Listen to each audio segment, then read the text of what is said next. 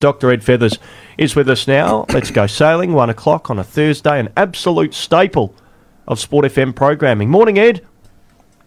Good morning, Jacob, and good morning, Wayne.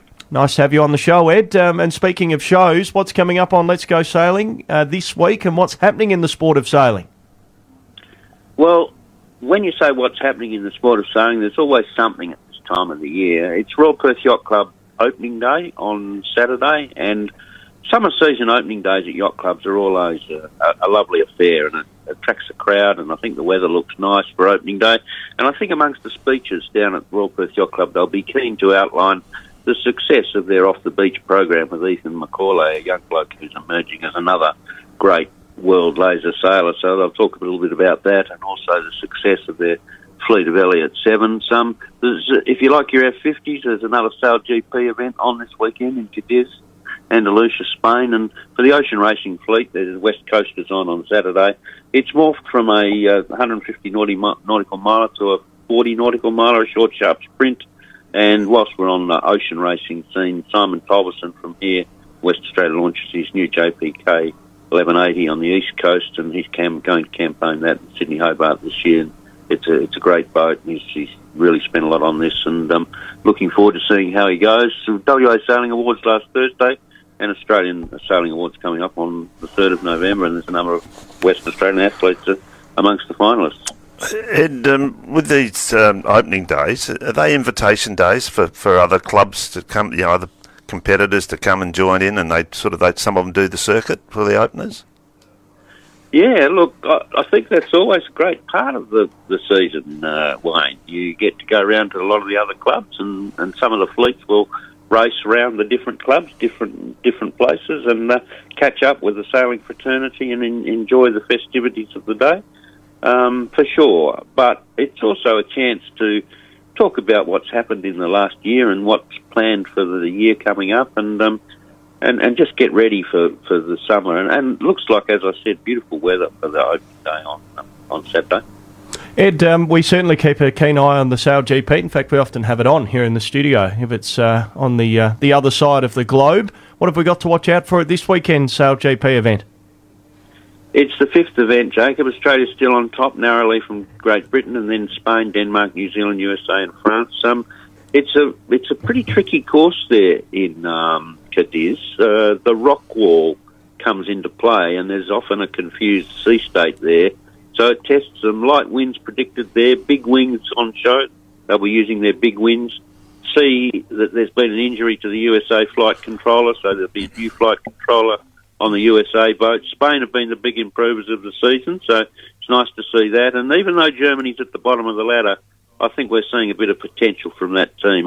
West Aussies in and around it, as we talk about often. Um, Kinley Fowler with the the Australian Sail GP team, coached by Ben Durham from here in WA, Luke um, Parkinson on the British, and and and, uh, and Tom uh, on the, Tom Johnson on the Danish team. Nine thirty to eleven o'clock first time in the evening. So good times for following it, really.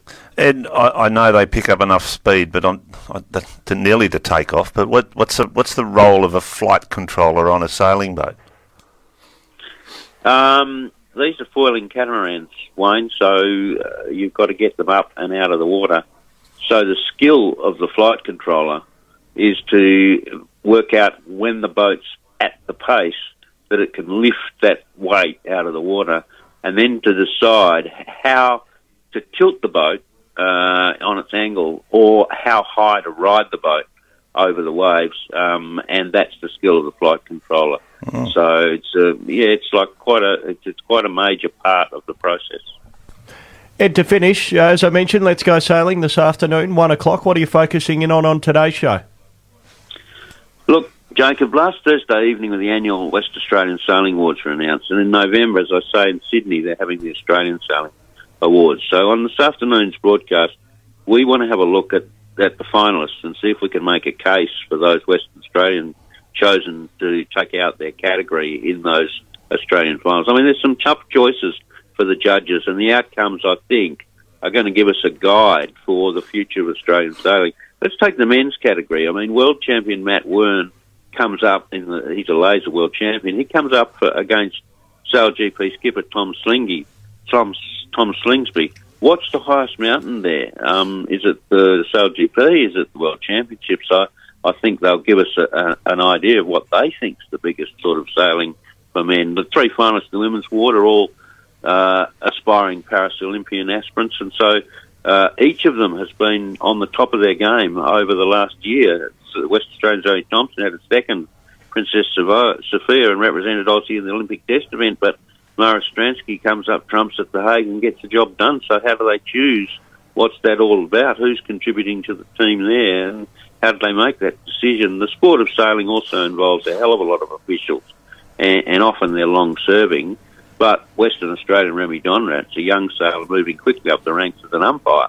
Now, is he going to be rewarded for getting in there as a young person and showing some real skill, or are they going to continue to reward the aging and uh, uh, and long-serving officials with that award? So something else to focus on. I mean, that's the sort of thing we're sort of talking about uh, on the show this afternoon. Some of those decisions that might be made at these awards that give us a guide. That is, uh, that's the pardon the expression, the age-old debate, isn't it? Experience versus youth. So we'll hear all about that on Let's Go Sailing this afternoon. Ed, always a pleasure. Thanks for your time and have a great show. Yeah, good on you, Jacob. You too. Bye. Ed Fethers with us here on Sports Breakfast.